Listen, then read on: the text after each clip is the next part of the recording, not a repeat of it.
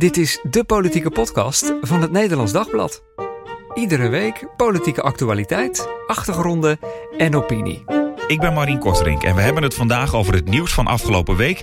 En we blikken vooruit op wat 2024 ons politiek gaat brengen. Met onder andere de Europese verkiezingen die eraan komen. En in de rubriek Vragen Den Haag kijkt Ilse Brandeman of er deze week überhaupt al politici in Den Haag zijn. Want het is nog reces. En als ze er wel zijn, of ze nog goede voornemens hebben.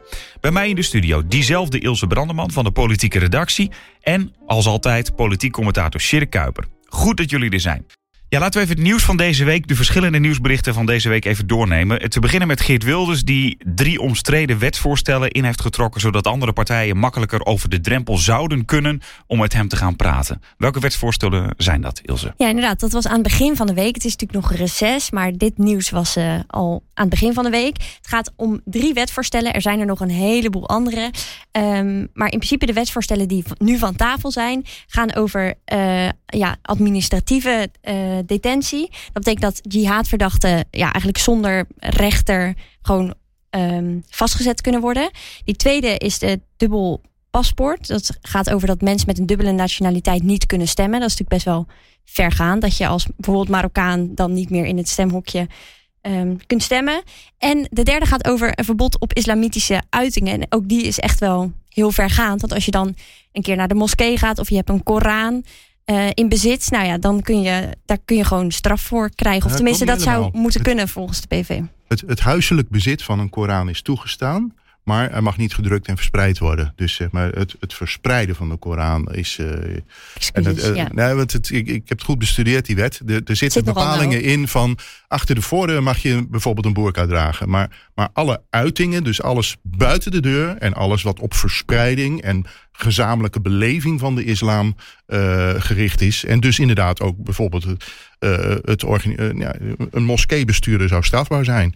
Eh, want je Maar ook het er naar de moskee gaan dan dus.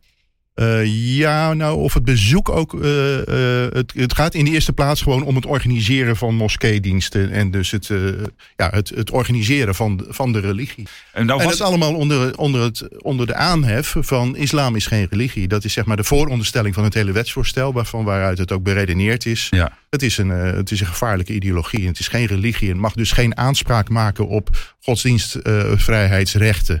dus de islam wordt gewoon volledig buiten de eh, godsdienstvrijheid geplaatst. Ja, en daarin zit ook de stelling dat alle moslims, dus er zijn geen gematigde moslims, Exact. maar alle moslims zijn radicaal, volgens PVV. Er werd veel over gesproken in de media. Hoe- In Den Haag, jij zei het al, het was, was het rustig deze week omdat er nog reces is. Maar eh, wat, wat, wat doet dat dan als dit nieuws dan naar buiten komt?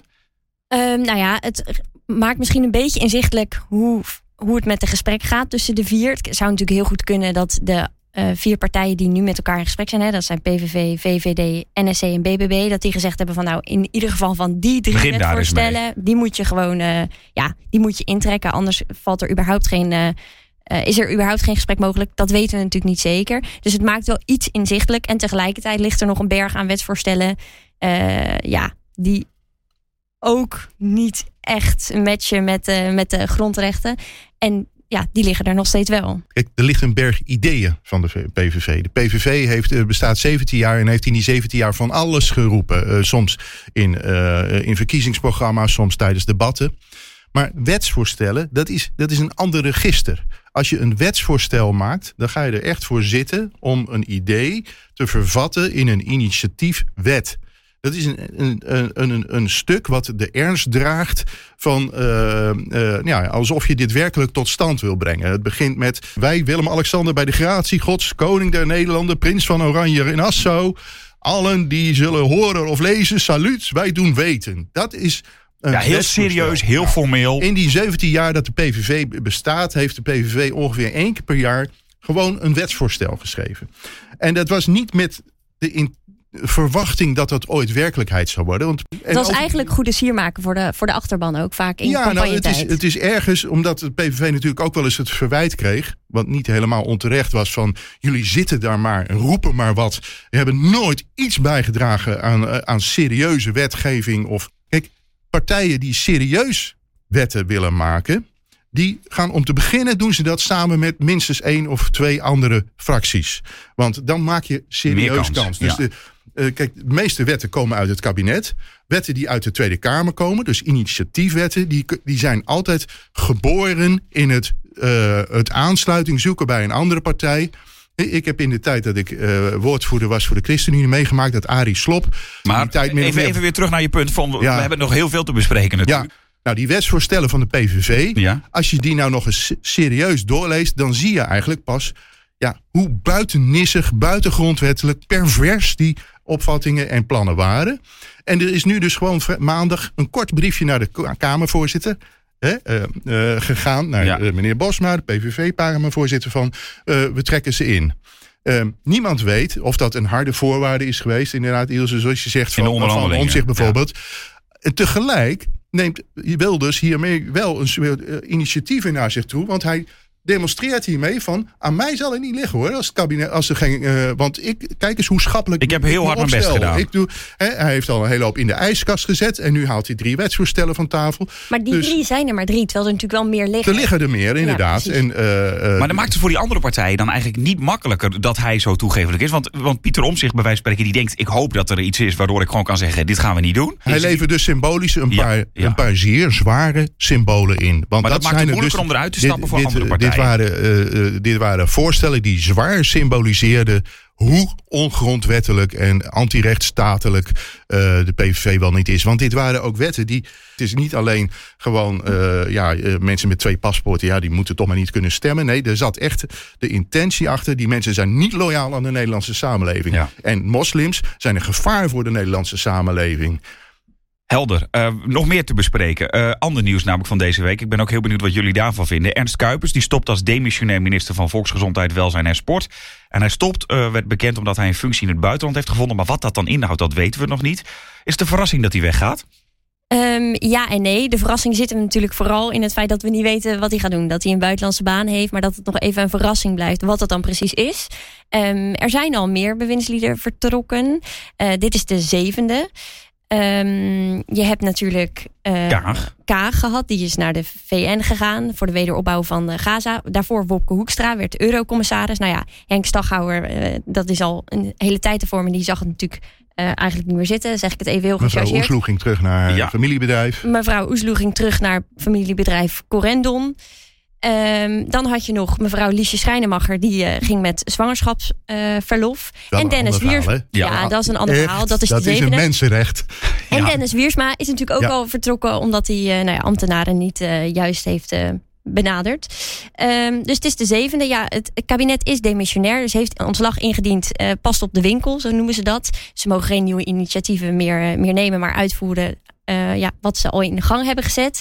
Ehm, ja, daar komen verschillende reacties Ja, op. De ik zag een ja. beetje twee, twee kanten. Zeg maar. De ene kant zegt van ja, als je zo lang demissionair bent, is het logisch dat je een keer wat anders gaat doen. Je mag niet zoveel. Maar de anderen zeggen het is een taak, een minister, dat moet je serieus Ja. nemen. Eh daar kan je niet zomaar mee stoppen. Eh, Nee, ja, uit het landsbelang zeggen ze dan, Ja. zou, je, zou je moeten zeggen van nou, ik zit mijn tijd gewoon uit. Kijk, aan de andere kant zeggen inderdaad ook mensen, ja, eh, dit kabinet zit niet lang meer. Althans, nou ja, relatief. Ehm, ja, stel nou dat is je een hele mooie baan eh, voor, je, voor je krijgt, dan is het toch moeilijk om niet te happen. Ja, dan, ik zou zelf zeggen, dan moet je echt onderscheid maken. Kijk, eh, Sigrid Kaag, die heeft een belangrijke opdracht gekregen in, eh, in internationaal belang. Dat vind ik echt iets, dat vind ik een ander verhaal. dat doe je dan- voor Nederland ook in Eh, die zin. ja, dat vind ik echt een ander verhaal dan dat je zegt van ja, ons familiebedrijf is in, in de problemen en nu vragen ze me om terug te komen als CEO. Dus eh, ja, en dat kan niet wachten. En, ehm, en, ja, en de van reden van Kaag, haar persoonlijke reden, was misschien ook wel anders dan die van Oesloe of van Kuipers. Hè. Kaag heeft echt om veiligheidsredenen en om privéredenen ook gezegd eh, dat, Ja, dat, dat, ze eigenlijk dat ze eigenlijk al afstand wilden nemen van de politiek. Ja. Dit is wel dit is een, een hele ernstige staat van ontbinding waar we nu in zijn hoor. Ja. Want eh, kijk, je zegt wel van ja, krijg straks een ander kabinet. Dat kan dus heel lang duren, want we zitten met een zeer Ja, complexe kan situatie. een jaar duren, ja. Eh, ja, eh, en eh, kijk, het, het hangt er maar net vanaf hoe, hoe snel eh, deze mensen over bepaalde hobbels heen springen. En dan kijk ik met name natuurlijk naar Omzicht, die in een heel moeilijk pakket zit omdat een deel van zijn eh, kiezers eh, waarschijnlijk denkt van... eh, wat treuzel je, zit je nou weer je deadline uit te stellen? Kom op, je hebt de mogelijkheid. help ons aan dat rechtse kabinet waar we op zitten te wachten. zodat we zo snel mogelijk van Rutte af zijn. En je hebt uh, omzichtkiezers die zich juist hebben vastgeklampt aan zijn belofte met mij geen PVV-kabinet. En het zal toch niet gebeuren dat notabene nu met, met omzichten. Dus hij zit in een, een zeer gespleten situatie. Dus dat, alleen al door, door zijn situatie kan het heel lang duren. En kijk, de vorige keer dat we een uh, demissionair kabinet hebben, toen zaten de uh, partijen te onderhandelen die zelf nog in dat kabinet zaten. Uh, die hadden, dat, dus de normale situatie is dat op het moment dat de verkiezingen geweest zijn, uh, schiet je uit de vijandschapstand Ja. in de samenwerkingsstand. Want alle partijen in de Kamer, bij wijze van spreken, kunnen ineens je mogelijke partner Ja, dus zijn. oppositie en Dus- coalitie bestaan eigenlijk ook niet je? meer. Oppositie en coalitie Nee, inderdaad. bestaan niet meer. Je, Nee. je moet het ineens samen doen. Ja. Je weet nog niet welke kant de bal opvalt. Dus, uh, dus je gaat je wel netjes gedragen. Ja, je moet vier jaar samenwerken, dus je wilt niet uh, alles al dichtgooien. Exact. En dat betekent dus dat zowel de, uh, de, de Kamerfracties... die stellen zich gematigd en constructief op... Maar ook van een kabinet wordt wel verwacht dat ze, nog, uh, dat, dat ze niet gewoon boos weglopen en zeggen van nou oké, als jullie de rest. Maar nu zitten we in een situatie dat drie van de vier uh, onderhandelende fracties uh, zitten niet in het oude kabinet. En andersom, drie van de vier huidige regeringspartijen, CDA, ChristenUnie en D66, staan volstrekt buiten de, uh, buiten de, uh, de formatie, maken geen enkele kans. Dus er is wel heel veel gevraagd van die, van die uh, partijen. Van ja, je moet nou wel de rit uitzitten hoor. Je moet trouw op je post blijven. Um, ik ga weer even een oude anekdote vertellen. Ik heb, ik heb meegemaakt dat ik werkte voor een staatssecretaris. En toen viel het kabinet 2010. Uh, omdat Wilders wegliep uit het katshuis. Vanaf dat moment kon hij. Hij kon heel weinig meer. Hij ging dus niet meer zoveel naar het departement. En hij moest vanaf dat moment eigenlijk om zich heen kijken van uh, wat wordt mijn volgende levensfase. Dat maakt ook meteen dat alles wat je vanaf dat moment doet als bewindspersoon een beetje verdacht wordt. Want het kan, uh, als je dan ineens een werkbezoek gaat brengen aan, uh, ja. aan de bankensector, dan kijken, kijken je ambtenaren toch een beetje van ben je al op zoek naar een nieuwe baan. Dus het is een hele complexe situatie. maar je zou ook principieel kunnen zeggen, ik zit mijn tijd uit, dan neem ik even een tijdje afstand van een politiek wat helemaal niet raar is. Hè, want het, het Afkoelingstermijn. Een ja. soort detoxperiode. En dan ga ik opnieuw zoeken. Dat maar wat daar hebben we dus wachtgeld voor, hè? Precies. Daar hebben ja. we die regeling voor waarover mensen altijd noemen, heel schamper maar... doen van ja. oh, gaat zeker even op zijn wachtgeld zitten. Ja, dat wachtgeld is juist heel erg nodig om die zuivere afkoeling ja. te, uh, te garanderen. Maar wat kunnen we doen om, om te voorkomen dat je dit hebt? Want het is natuurlijk gewoon, gewoon ingewikkeld. Iemand moet vervangen worden. In demissionaire staat is dat natuurlijk wel iets makkelijker hè, dan Ja. dat je echt nog nieuwe uh, nieuw beleid moet uitschrijven. Ik bedoel, je moet gewoon uitvoeren wat er, wat er al in gang is Ja. gezet. Dus meestal zoeken ze dan ervaren. Ja, maar dat is toch weer. Kijk, um, als iemand die al bewindspersoon is. Nu even een ministerie erbij krijgt. Dan dat is iemand die al in zoverre al ingewerkt is dat hij alle spelregels weet. Ja. Dat hij heel goed weet waar die, waar die, wat de voetangels en klemmen zijn. Uh, dat je niet te veel toezeggingen in de Kamer moet doen. Nou ja, hij weet gewoon heel simpel uh, uh, hoe de positie van een bewindspersoon werkt. Hoe het werkt. Normaal, ja. als er een nieuw kabinet aantreedt, dan is er een hele inwerktermijn waarin bewindspersonen wordt uitgelegd met welke veiligheidsdingen ze rekening moeten houden, hoe ze met hun secretaresse en hun chauffeur om moeten gaan. Ja, maar meestal ze, komen er toch dat, oud bewindslieden voor ja, terug. er komen dus- nu ook Kamerleden dus. eh, Dat hebben we ook de vorige keer gezien. Dat ineens leden, hè, uh, Ja, je precies ineens uh, uh, uit de Kamer getrokken om minister te worden tijdens een demissionaire periode. Die hebben niet die ervaring dat ze weten van uh, waar moet ik op letten nou ik van Kamerlid ineens bewindspersoon ben geworden. Dus uh, wie straks de, de begroting van uh, volksgezondheid gaat verdedigen, dat is nog eventjes een vraag, heb ik begrepen. Tijdelijk uh, neemt uh, minister Helder het over, maar het kan ook zijn dat uh, D66 met een uh, iemand uit de coulissen komt. Nou, ze hebben druk met andere mensen zoeken, want het zijn al ja. drie D66'ers Ja. die En eh, ze willen wel uh, hun aantal ministers in de ministerraad bewaren. Dus ze gaan Ja. niet zomaar eventjes uh, Weggeven. Wat, wat, wat, wat, wat schuiven wat dat betreft. Dat is, zo is het dan ook nog weer. Ja. Ander nieuws nog deze week. Ook Ahmed Abu Taleb maakte deze week bekend te stoppen als burgemeester van Rotterdam na 15 jaar. Heeft hij dat goed gedaan? Nou, daar ga ik natuurlijk niet over. um, nee, ik ga niet. Uh, Je komt zijn... wel uit de regio, toch? Ik, ja. ja. ik woon in de regio. Maar Ja. volgens mij uh, Ja. is er altijd heel veel uh, lovend gesproken over Abu Taleb. Iemand zei volgens mij was het in het AD dat de glans er een beetje af is na 15 jaar. Ik vind dat op zich wel een mooie uitrekening. Eigenlijk bedoelde die van nou, na 15 jaar uh, burgemeester te zijn geweest, uh, ontstonden er misschien wat fricties tussen de gemeenteraad en de burgemeester. Hij heeft natuurlijk dingen gedaan die niet handig zijn. Dat stapelt zich allemaal op. En toen bedacht na 15 jaar.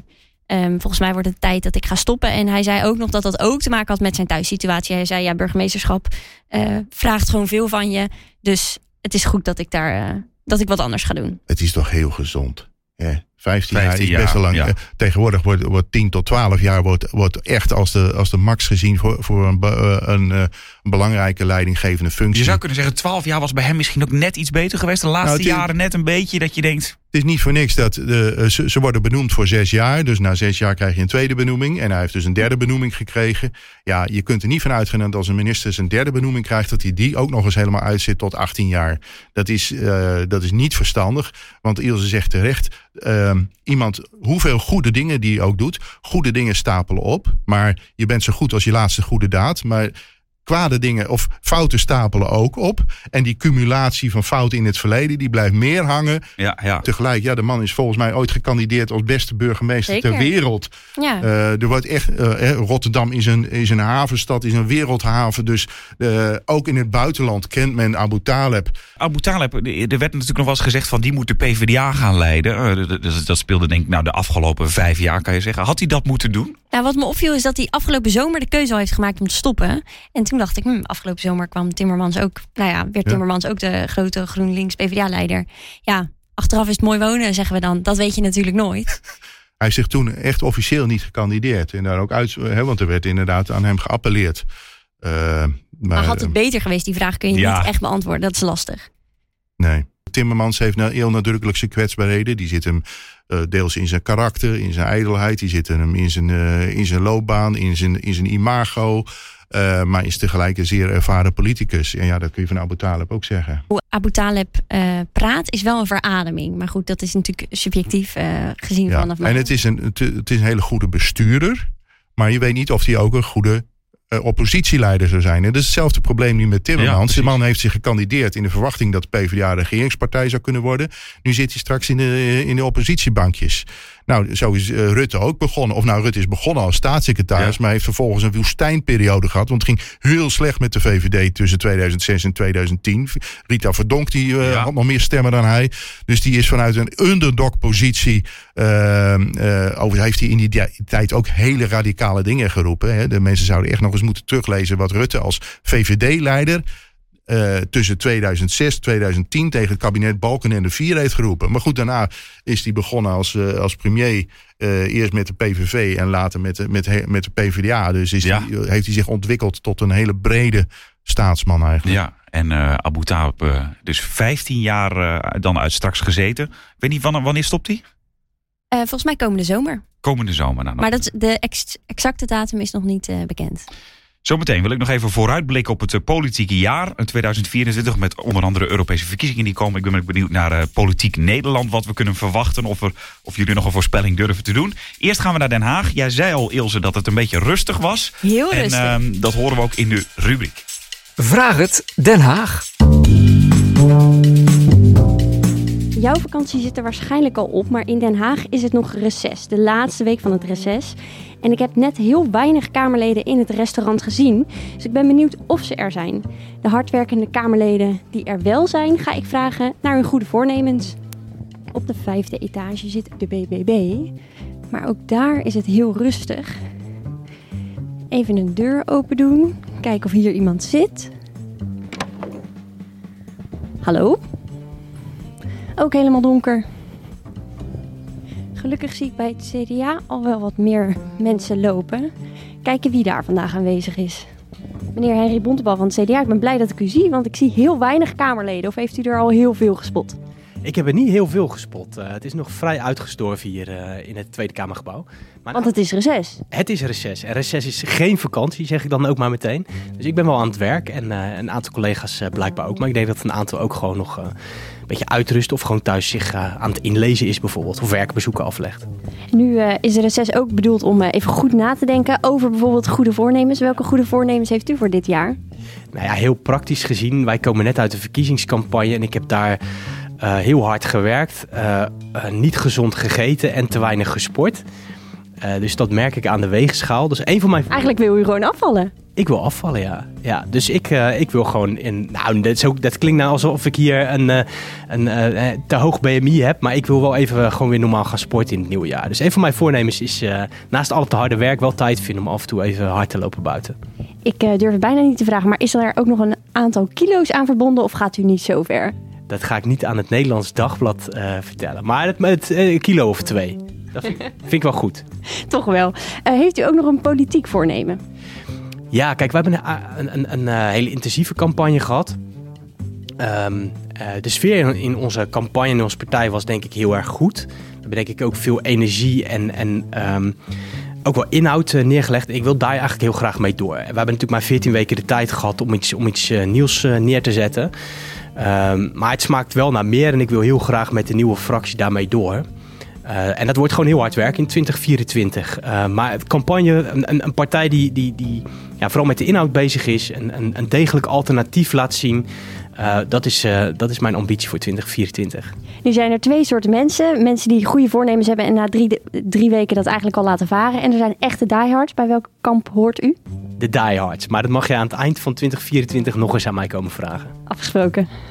En ook op de gang bij de ChristenUnie, waar allemaal mooie blauwe vlaggetjes hangen en keurig het Nederlands Dagblad ligt, zie ik eh, geen Kamerleden. Ik heb me helemaal suf gelopen over al die etages hier in het Tweede Kamergebouw om Kamerleden te zoeken. En mijn laatste poging die ik ga ondernemen is op de zesde etage bij Volt. Laurens Dassen van Volt, ik ben blij dat ik u zie, want ik kom heel weinig Kamerleden tegen. Maar ik ben wel benieuwd, heeft u een goed voornemen voor dit jaar? Ik heb voor dit jaar inderdaad een eh, goed voornemen. Normaal doe ik daar niet aan. Maar ehm, Waarom niet? nou, omdat eh, je jezelf dan ook makkelijk kunt teleurstellen. Dus eh, voor, Dus dan begint u er maar niet dus aan. dan begin je er maar niet aan. Maar dit jaar heb ik, we hebben de afgelopen jaren zo ontzettend hard gewerkt. Vorig jaar hoogtepunt dat ik natuurlijk ook vader ben geworden. Eh, en ik heb wel eh, dit jaar besloten om ook echt te zorgen dat ik daar ruimte voor heb. En ook meer plezier en me laat inspireren door het leven buiten de kamer. En waar denkt u dan aan eh, als u het heeft over plezier maken? Nou, dat kan heel simpel zijn met mijn vriendin en mijn zoontje wandelen over het strand. Maar het kan ook naar het theater zijn, naar een festival. Eh, gewoon naar het café met vrienden. Eh, dat zijn allemaal dingen waar je toch ook weer energie en inspiratie uithaalt. En eh, nou ja, dat hebben we dan weer nodig om hier in de Kamer goed te kunnen functioneren. En heeft u ook nog een politiek voornemen? Ja, het zijn natuurlijk eh, de Europese verkiezingen. Dat is dit jaar eh, voor ons ontzettend belangrijk. We gaan in heel veel verschillende landen gaan we met één programma meedoen aan die Europese verkiezingen. En dat is nou ja, voor eh, mij wel het goede voornemen om te zorgen dat we in al die verschillende landen zetels gaan halen. Om echt ja, het Europese landschap ook meer vol te laten kleuren. Nu heb je twee verschillende soorten mensen. Het ene type die is helemaal diehard, gaat ervoor. En die kan ik aan het eind van het jaar nog steeds ja, eh, zien dat hij het goede doel probeert te behalen. En de andere is na drie weken al kwijt. Eh, Bij welke categorie hoort u? Ik denk bij eh, de eerste. Dus ik denk aan het einde van het jaar dat je me nog steeds ziet gaan om te zorgen dat deze doelen gehaald worden. Ja. Nou is plezier maken natuurlijk ook niet een heel zwaar doel. Nou, ik kan je vertellen dat op het moment dat je helemaal hier in de politiek soms zit en volledig opgeslokt wordt door al het werk wat hier gedaan moet worden, dat dat er af en toe wel eens bij inschiet. Dus vandaar ook dat ik daar voor mezelf dit jaar van heb gezegd, daar ga ik me ruimte voor maken. Getuige de rust in het Kamergebouw denk ik dat de meeste politici niet als goed voornemen hebben dat ze hier elke week in Den Haag willen zijn. Want ik heb echt heel weinig Kamerleden gezien. Ik zelf heb in ieder geval wel een goed doel voor dit jaar en daar kun jij bij helpen. Ik wil deze podcast en in het bijzonder dit rubriekje beter maken. Heb je feedback? Laat het me weten en mail naar podcast.nd.nl.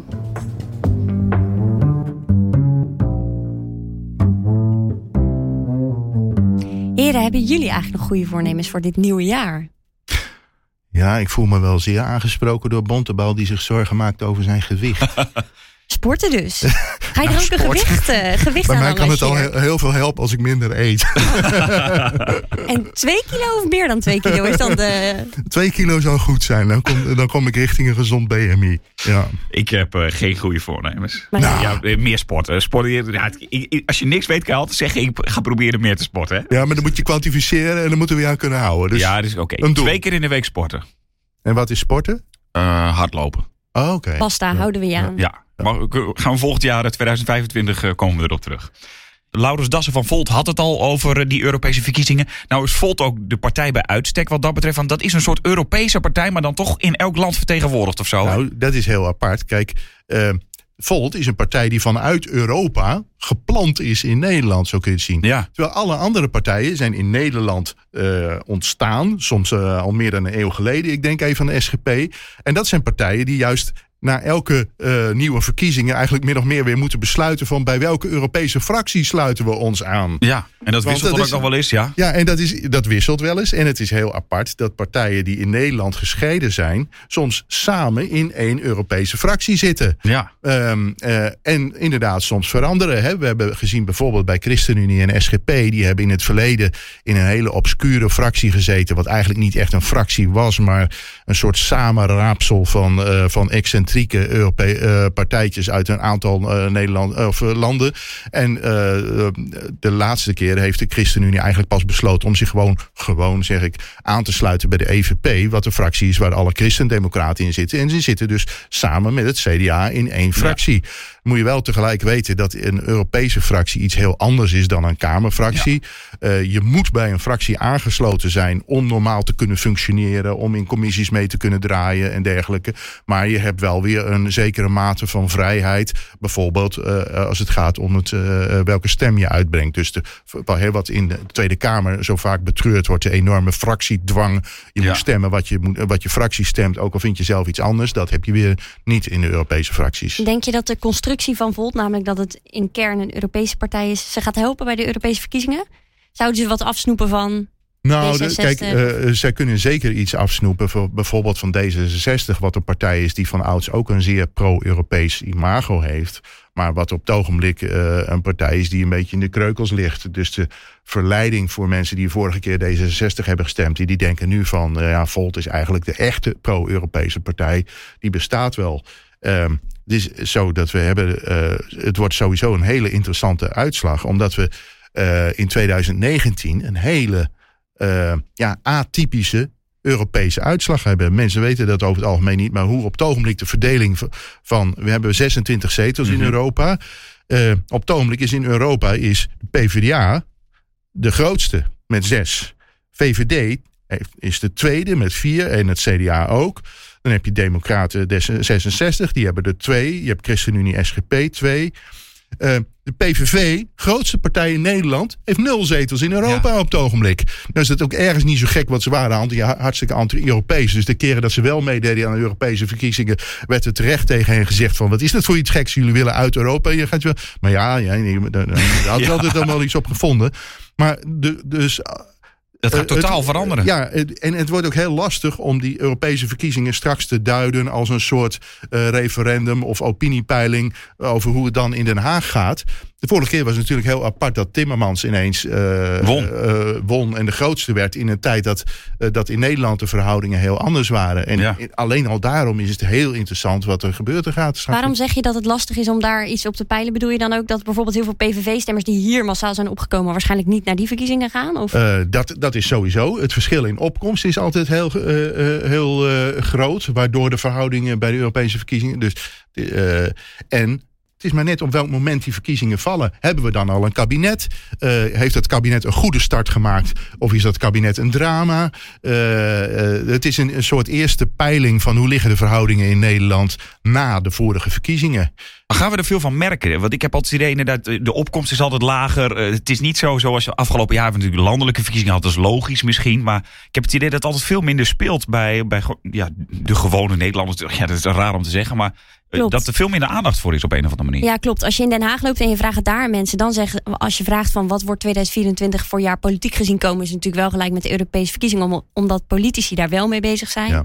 De verkiezingsprogramma's komen, de kandidatenlijsten komen. Maar in het land leeft het minder. Europa is toch gewoon ver weg. Je weet ook eigenlijk net niet helemaal precies hoe dat dan werkt. Terwijl, Terwijl er wel heel veel besloten wordt. En daar heel veel lijnen worden uitgelegd waar Nederland zich gewoon aan hoort te houden. Dus wat dat betreft kun je zeggen dat het misschien nog wel uh, belangrijker of impactvoller is dan de uh, parlementsverkiezingen in Nederland. Ja, en sowieso internationale politiek, de internationale verhoudingen zijn op het ogenblik gewoon zo belangrijk. Maar daardoor en kan het juist ook zijn dat ja. mensen nu wel gaan stemmen in Europa, omdat juist geopolitiek eigenlijk zoveel aan de nou, hand ja, dat, is. Dat, dat, mag je hopen. Dat mensen zich realiseren sowieso dat inderdaad uh, Den, Den Haag over heel veel dingen niet meer gaat. En dan kun je wel zeggen van ja, dat is niet goed dat we hebben zoveel soevereiniteit weggegeven. Maar er zijn heel veel dingen die moet je juist internationaal afspreken. Neem nou zoiets als migratie.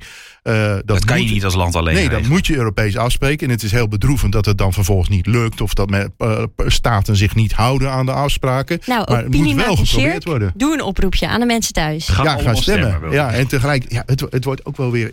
Kijk, wat bijvoorbeeld heel interessant wordt, wat met ChristenUnie SGP gebeurt. Hè, die hebben vanaf de allereerste Europese verkiezingen hebben die samen opgetrokken. Eh, eh, eh, de, de eerste twee periodes was een SGP'er. Die zat ook namens Ja. RPF en GPV in Europa. Vervolgens hebben ze jarenlang hebben ze, hebben ze het, het samen. En het werd steeds moeilijker.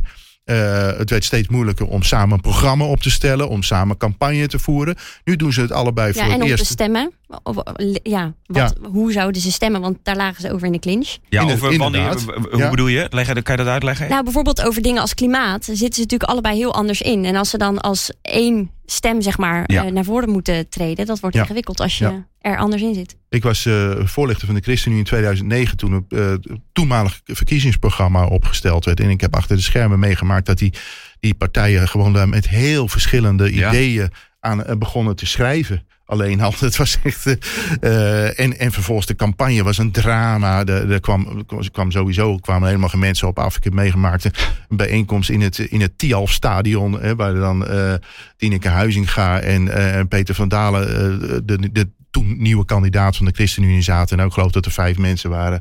Zo leefde Europa toen. En tegelijk, ja, het, het is wel heel belangrijk wat er gebeurt. Europa, best belangrijk. Ja, Zo'n ja. zo'n kreet.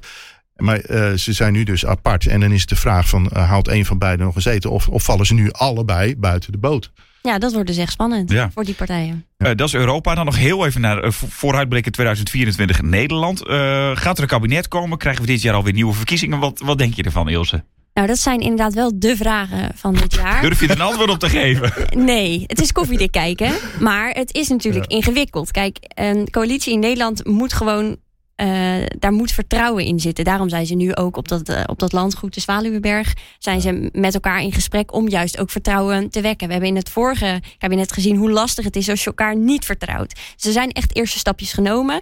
De stemmen verstommen ook een beetje. Aan het net na de verkiezingen hoorde je van, nou, dat gaat nooit lukken. En hoe verder zij in het proces komen, zij is dan die vier partijen, hoe meer stilte er komt. Want ja, wie weet lukt het wel. Je weet natuurlijk ook echt niet wat er binnen besproken wordt. Het is complete radiostilte, dus de media hoort ook eh, eh, weinig tot eh, helemaal niets. Dus we moeten het gewoon eh, nog gaan zien. Maar de kans dat het lang gaat duren is, eh, is groot. En we hebben nooit zulke onervaren onderhandelaars gehad. Als je ze daar aan tafel ziet zitten, dan de, eh, neem alleen die, die PVV, die, die nogmaals, ze proberen een soort eh, totale make-over van hun eigen partij te maken door ineens te zeggen van we zijn, eh, eh, we zijn anders. Maar tegelijk, het is een modus die ze, waar ze nooit in hebben gezeten Nee. eh, van eh, serieus regeren. Tegelijkertijd- Hetzelfde geldt voor, tegelijk- voor, eh, voor BBB, wat ook een... Ja, Mona Keizer zit aan tafel, die is toch best ervaren. Eddie van Heijen Ja. ervaren, Pieter Omtzigt ervaren. Ja, nou, Pieter Oms is niet ervaren als onderhandelaar. De- be- bedoel- Maar die heeft is een verhalen ervaren in de dualist, maar niet een ervaren eh, eh, zeg maar coalitiebouwer. eh. Maar durf jij een voorspelling te doen? eh, nee, nee, nee, nee, nee, we gaan. Eh eh, ja, Vorige formatie duurde- het keurige woord koffiedik kijken. Ik denk dan nog meer aan pis kijken. Maar dat, dat, dat is. Dat ken ik helemaal niet. Nee, nou, dat, nou er zijn eh, serieus artsen geweest een paar eeuwen geleden. die zeg maar op basis van het onderzoek van de urine. Oh, te weten eh, hoe de gezondheid van iemand versteld is. Vorige formatie duurde 299 dagen. Je mag wel een kleine voorspelling doen, langer of korter. Weet je, het is belangrijker, denk ik, dat, dat we met de ervaring van deze en vorige formaties, dat er echt eens iets gedaan wordt aan het hele proces. Want het is echt, nogmaals, het is- we, we, gaan af op een, op een deplorabele staat. Een kabinet in totale ontbinding van partijen die geen enkele loyaliteit meer hebben met de, met de regering. Eh, en vier anderen die vanuit een hele agressieve oppositiepositie ineens eh, constructief een kabinet moeten vormen. Er zou een procedure moeten zijn dat er een tijdslimiet aan zit. Dat er, dat er doorgepakt wordt. Dat je niet. We- De fase waar we nu in zitten is nog niet eens officieel informatie. Hè? Het is het, het, is nog. het aftasten. Ja, aftasten. Nou ja, het is het aftasten van kunnen we iets met elkaar. Nou ja, vertrouwen wekken. En dat is juist zo belangrijk. Als je daar een deadline op zet, dan Ja, heb je ook kans dat het niet gaat en- werken. Maar de, de tijd is vooral bedoeld om te slijten. Dat, is, dat hebben we bij de vorige keer gezien. Hè? Eh, de ChristenUnie die eh, kort na de val van het kabinet heel beslist zei van nee, we gaan niet meer Rutte aan een eh, nieuw kabinet helpen. Als je maar lang genoeg wacht, gaan ze wel door de bocht. Nou, zo is dat nu ook denk ik met omzicht. De man die als je maar lang genoeg wacht, dan op een gegeven moment wordt het ongeduld van zijn kiezers en zijn achterban zo groot. En wordt het hem zo aangevreven dat hij, die notabene het politieke landschap, eh, een frisse wind zou brengen. Dat hij de boel traineert. Dat hij ervoor zorgt dat er geen rechtskabinet komt. Dat hij met, eh, eh, nou ja, dat is meteen het einde van NSC, denk ik. Maar goed, dat, uh, dat moet. Nou, weer een voorspelling, hè? We, kunnen toch nog stiekem een uh, Niet durven voorspellen dat, uh, of het lang duurt, maar wel gewoon zeggen dat NSC ja. ten onder gaat. We gaan het volgend jaar wat meemaken. Daarover? Ja, ja, wat ik me afvraag. Vorige week hebben ze natuurlijk, of deze week hebben ze gepraat op, op dat landgoed. Volgende week gaan ze in de Tweede Kamer. Zegt dat nog iets, denk je? Of is het. Jawel, kijk, zo'n zo, zo zo'n sessie op zo'n landgoed. Hè, dat hebben we in het verleden ook gezien. Dan gingen ze naar Beetse Zwaag, naar Lauwerswold. En dat, dat, was, dat is allemaal sfeer maken. Dat is, uh, dat is toch een beetje iets creëren van uh, op de hei. Hè, zoals ze dat dan zeggen. Daar ook slapen. Ja, inderdaad. Nou, inderdaad. Zodat je elkaars ochtendadem eens een keertje ruikt. En ziet, uh, ja, het, het is... Ja, dan maak je dit vies. nou ja, nee, maar het is gewoon een heel rare manier. En nou ja, het, dat, dat werkt ook niet lang. Dus... Volgende week, je zei al even Den Haag. Het reces is dan ook voorbij. Wat voor week is volgende week? Nou, in de Eerste Kamer wordt de spreidingswet behandeld. Die wet die ervoor moet zorgen dat gemeenten asielzoekers opvangen. En dat het ook eerlijker verdeeld wordt over gemeenten. Dus dat wordt een uh, hele spannende. Nou, en de gesprekken gaan dus door. Ja, maar, maar nog steeds radiostilte. Ja, dat wel. En gaan we nou ook eens een keertje bij de Eerste Kamer erbij zitten? Dat denk ik wel. Dat, dat is nou typisch namelijk een, natuurlijk een instituut waar, waar heel vaak geen verslaggeving nee. plaatsvindt, maar wat nu al. Behalve echt bij belangrijk, belangrijke ja. evenementen. Nou, en dat is nu dit. Ja. ja. Dan gaan we er ongetwijfeld volgende week in de podcast over praten. Dit was hem voor deze week. Vergeet niet een recensie achter te laten, want dat maakt het voor anderen weer makkelijker om deze podcast te vinden. En als je op deze podcast abonneert, verschijnen we iedere week vanzelf in je podcast-app. En mocht je nou een vraag hebben voor bijvoorbeeld Ils, waarvan je denkt: ik zou graag uh, willen weten hoe dat werkt in Den Haag, laat het weten. podcast.nd.nl. Tot volgende week.